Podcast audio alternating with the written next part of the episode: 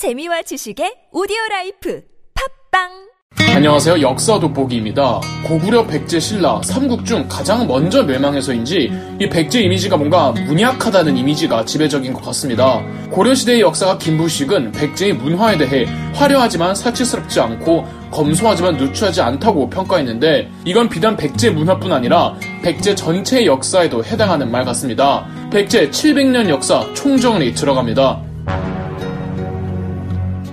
백제의 건국 신화는 고구려 건국 신화의 후속작 같은 느낌이 있습니다. 고구려의 시조 주몽은 자기 친아들이 부여해서 오자 후계를 친아들 유리로 삼았고 주몽과 함께 고구려 게르부를 조직한 졸본의 토착 세력이 후계 경쟁에서 패배하자 졸본의 여인이자 고구려의 왕비였던 소선호는 두 아들들을 데리고 고구려를 이탈해 남하합니다. 참고로 소선호가 주몽과 결혼했을 때는 이미 비류와 온조 두 아들을 가지고 있었던 과부였답니다. 소선호는 한강 유역에 정착하기로 하지만 첫째 아들 비류는 어머니로부터 탈출해 지금의 인천 미추홀에 국가를 세우고 소선호는 둘째 아들 온조와 함께 한강 유역 부근에 하, 북 위례성을 쌓고 국가를 건설합니다.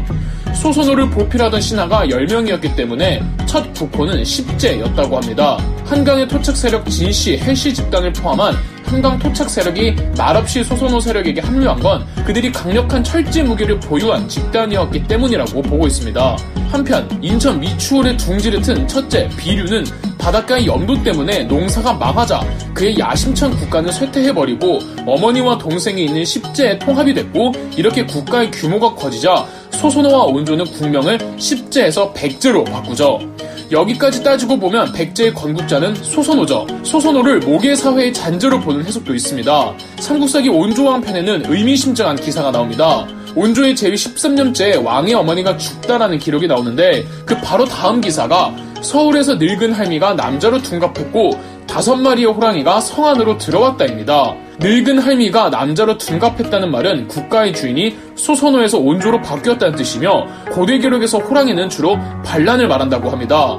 늙은 할미가 남자로 둔갑할 때 호랑이가 들어왔다는 건 온조가 소선호를 몰아냈다는 사건으로 많은 사람들이 믿고 있죠. 더불어 온조는 어머니가 정하수도 하북위례성에서 오늘날의 서울 잠실인 하남위례성으로 천도합니다. 동심 파괴적인 온조의 가족 관계는 비단 소선호와의 모자 관계만 그런 게 아닙니다. 형인 비류와 온조 사이도 그렇게 우애가 깊다고는 볼 수가 없는데요. 온조의 후손들인 백제의 왕들이 비류의 후손들을 마냥 무시할 수만은 없었습니다. 분명히 거대한 유력가였을 겁니다. 234년 백제의 8대왕 고이왕이 7대 왕을 암살하고 백제의 왕이 됩니다. 8대왕 고이왕이 7대왕의 삼촌이라고는 하지만 이는 조작된 것으로 보이며 고이왕은 온조의 직계 후손이라고 보지 않는 게 학계 통설입니다. 고이왕의 선조는 누구냐고 했을 때 설이 분분하지만 가장 많은 사람들이 믿는 건 비류의 후손이라고 보고 있죠. 1대에서 7대까지는 온조의 후손들이 백제 왕위를 세습하다가 비류의 후손에게 왕위를 빼앗긴 거죠.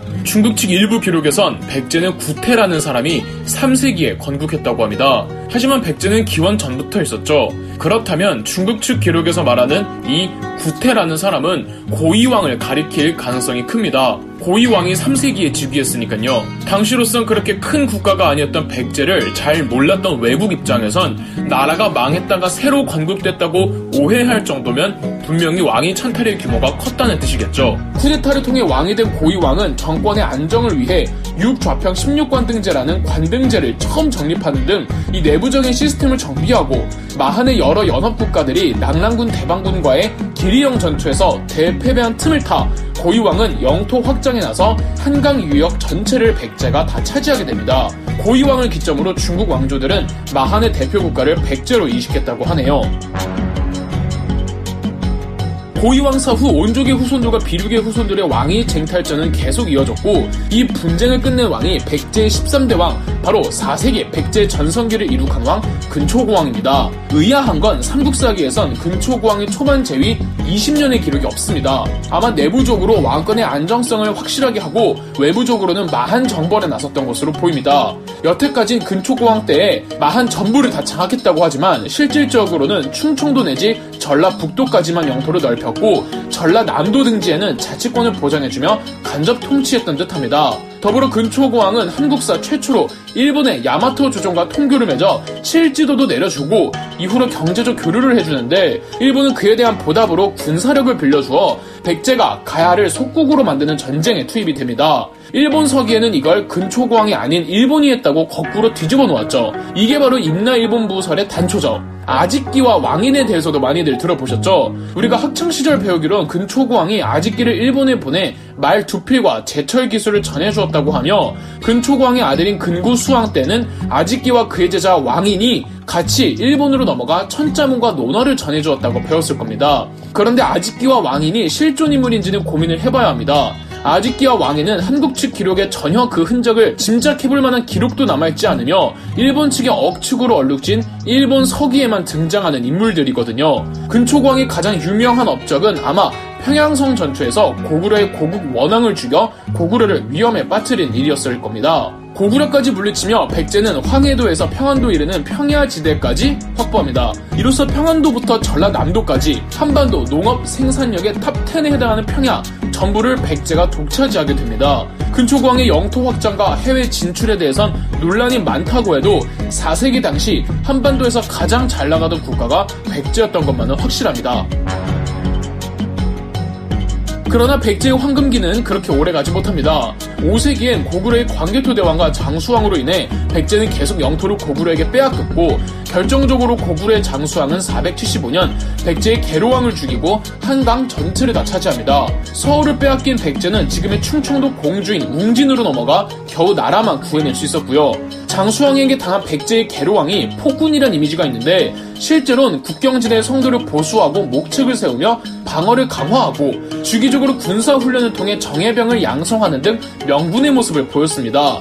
비록 거절당하기는 하지만 472년엔 중국의 북위에 사신을 보내 동맹 제안을 하면서 장수왕이 구축해놓은 국제정세의 판도를 깨려는 시도도 있었죠. 고대사에서 왕을 폭군으로 묘사하는 건 일단 의심부터 해봐야 합니다. 실제 폭군이 아닐 가능성이 더 커요. 폭군으로 묘사되는 왕들은 국내 귀족의 힘을 약화시키고 왕권을 강화하려다가 귀족들의 힘에 눌려 실패한 왕들이 대부분입니다. 귀족들이 왕들의 왕권 강화를 사치와 향락으로 비유하는 경우가 허다합니다. 마치 의자왕처럼요. 결론적으로 계로왕은 귀족 억제 정책에 실패했고 웅진시대 백제 때는 체면 구겨진 상황에서 귀족들이 백제의 왕을 업신여기기 일쑤였습니다. 이 과정에서 백제 여러 왕들이 암살당하기도 하죠. 자, 백제는 이토록 절체절명의 위기를 어떻게 극복할까요? 2부에서 계속됩니다. 그럼 역사 돋보기였습니다. 영상 재미있으셨다면 구독과 좋아요, 알림 설정까지 해주시면 감사드리겠습니다.